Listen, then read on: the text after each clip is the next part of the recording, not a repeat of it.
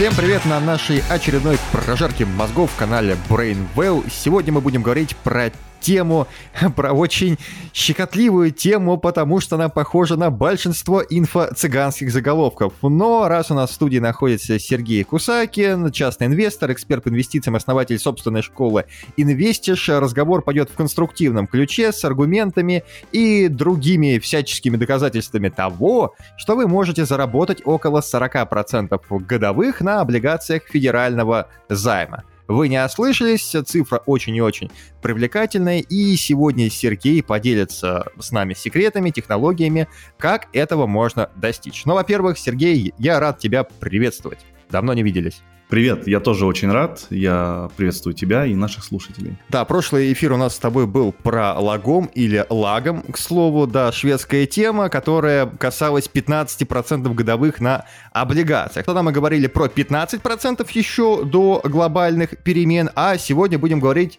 про 40, ведь не зря, как утверждал мизинец из «Игры престолов», хаос — это лестница. Давай, Сергей, с чего начнем? Ну, действительно, а, кризис формирует возможности, и как раз сегодня именно такая ситуация, поэтому, ну, я, я бы сказал, это уникальная возможность, когда можно так зарабатывать на ОФЗ, на том инструменте, который является ну, наиболее, наверное, безопасным и самым таким консервативным инструментом. В чем история-то, да, в чем э, вся соль, так сказать? А люди, когда говорят про облигации федерального займа УФЗ, всегда говорят про доходность к погашению, которая сегодня составляет, ну, там, 12-15 годовых у разных облигаций.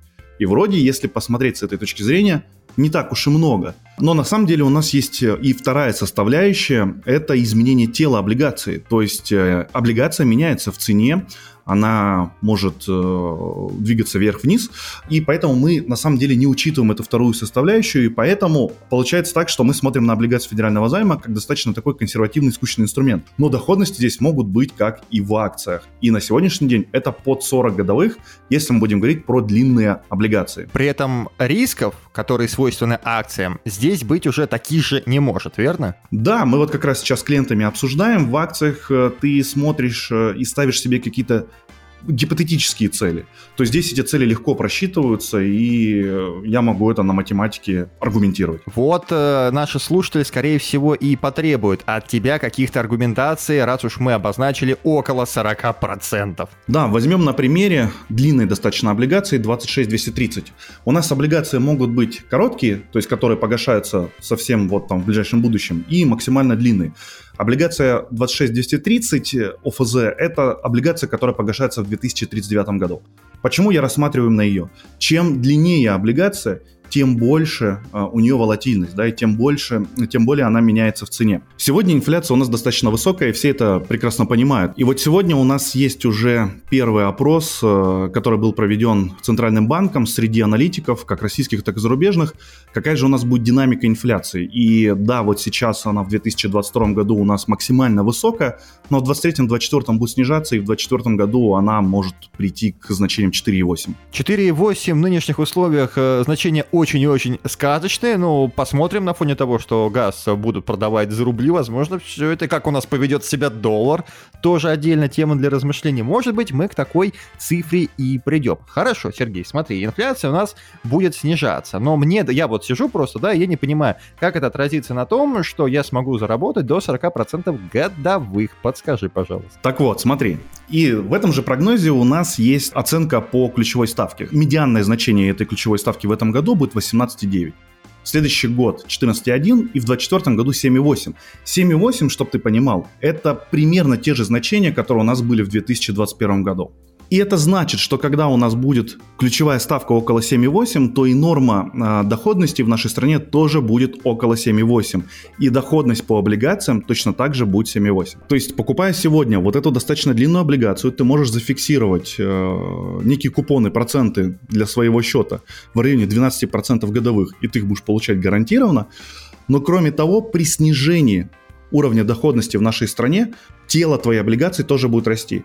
И в сети есть куча различных э, калькуляторов финансов, где вы можете посчитать, э, какая будет стоимость облигации при доходности 7,8 через 2 года.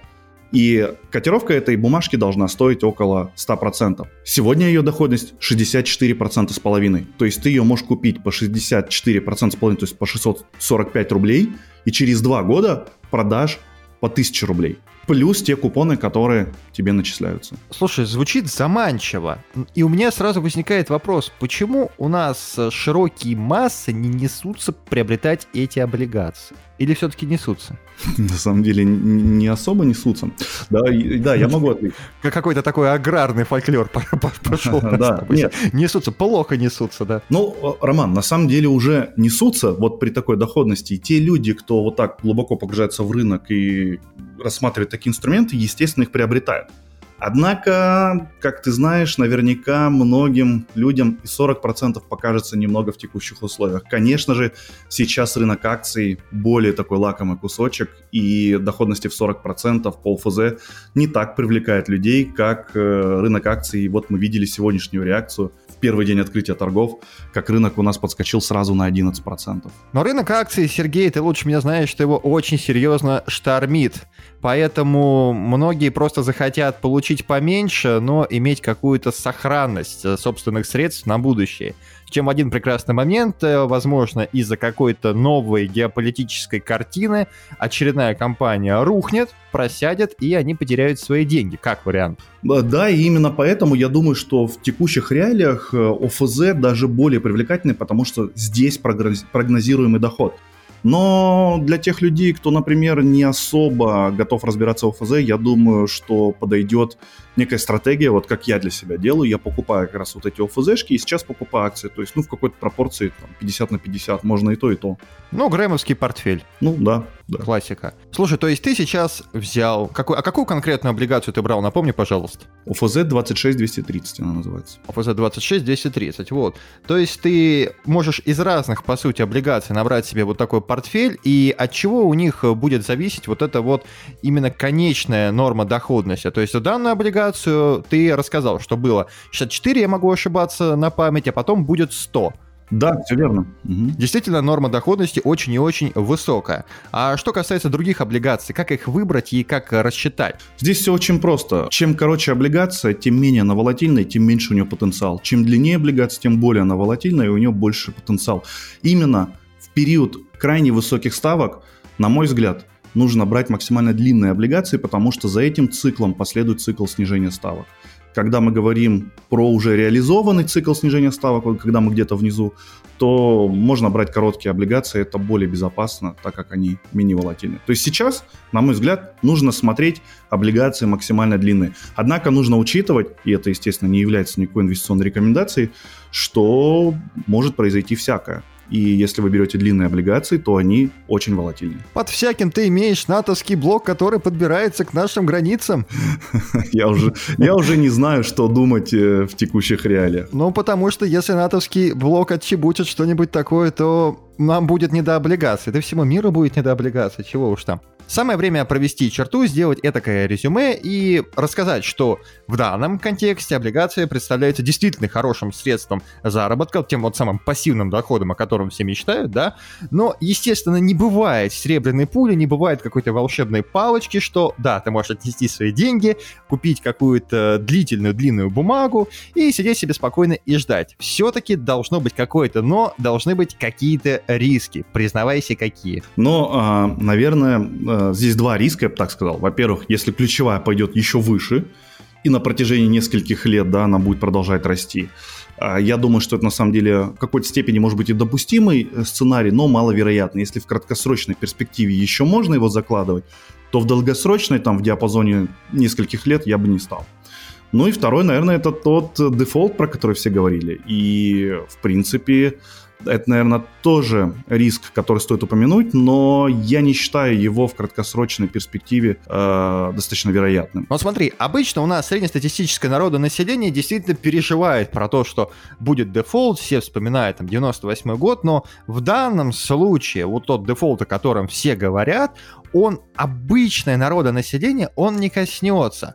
Но что будет с облигациями? Ну, в общем-то, тот дефолт, про который все говорят, это и есть дефолт по облигациям, то есть когда наше правительство не может платить по обязательствам. Чтобы наши слушатели понимали, чем может грозить дефолт по этим облигациям, тут нужно учитывать, что рынок облигаций ОФЗ – это триллионы рублей, десятки триллионов рублей.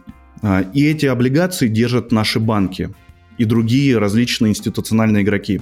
Представь, что будет, если по ним вдруг перестанут платить. То есть наша банковская система, она вся рухнет и посыпется. Я думаю, что каждый почувствует на себе вот эти изменения в, просто даже в повседневной жизни. То есть, как ты говоришь, про дефолт 98 мы увидим точно такой же дефолт 98 И это произойдет для всех.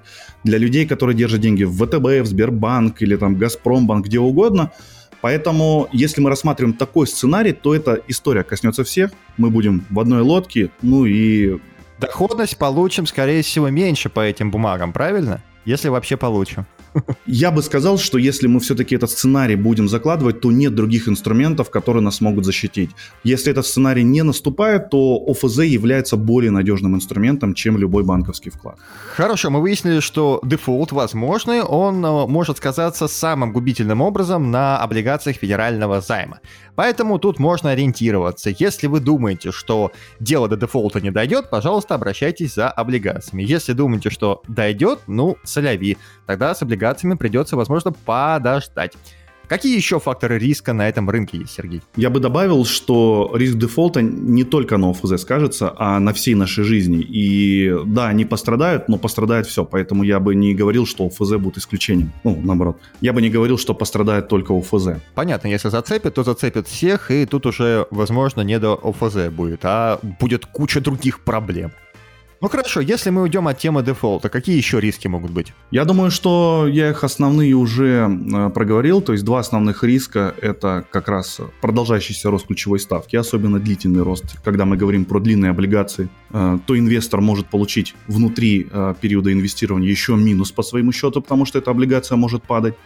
Ну и риск дефолта, про который тоже сказал, но мне кажется, в текущих реалиях, ну, это просто нереальный сценарий. Хорошо, то есть мы получаем гарантированный источник, ну, гарантированный, сейчас поймем, почему отчасти гарантированный, источник пассивного дохода действительно до 40%, если сойдутся следующие звезды. А звезды у нас такие, это не приключение дефолта, что дефолта не будет, и то, что ключевая ставка будет не повышаться, а наоборот снижаться. И тогда вы действительно сможете получить свои 40% годовых по облигациям федерального займа. Вот такое, думаю, мы сегодня сделаем вердикт. Да, я с тобой согласен, и здесь нужно понимать, что, наверное, вот мы сейчас видим самый мощный эффект от санкций, да, и когда вот рвутся вот эти экономические связи, то, наверное, сейчас самый пик такой, вот самая болезненная ситуация для экономики рано или поздно экономика будет адаптироваться, перестраиваться, и она никуда не денется, и поэтому я уверен, что все нормализуется, и та же инфляция, та же ключевая ставка придут в норму, что это только такое краткосрочное отклонение от нормы. Ну, история, она циклична, есть тем более отдельная тема, она так и называется экономические циклы, поэтому вот этот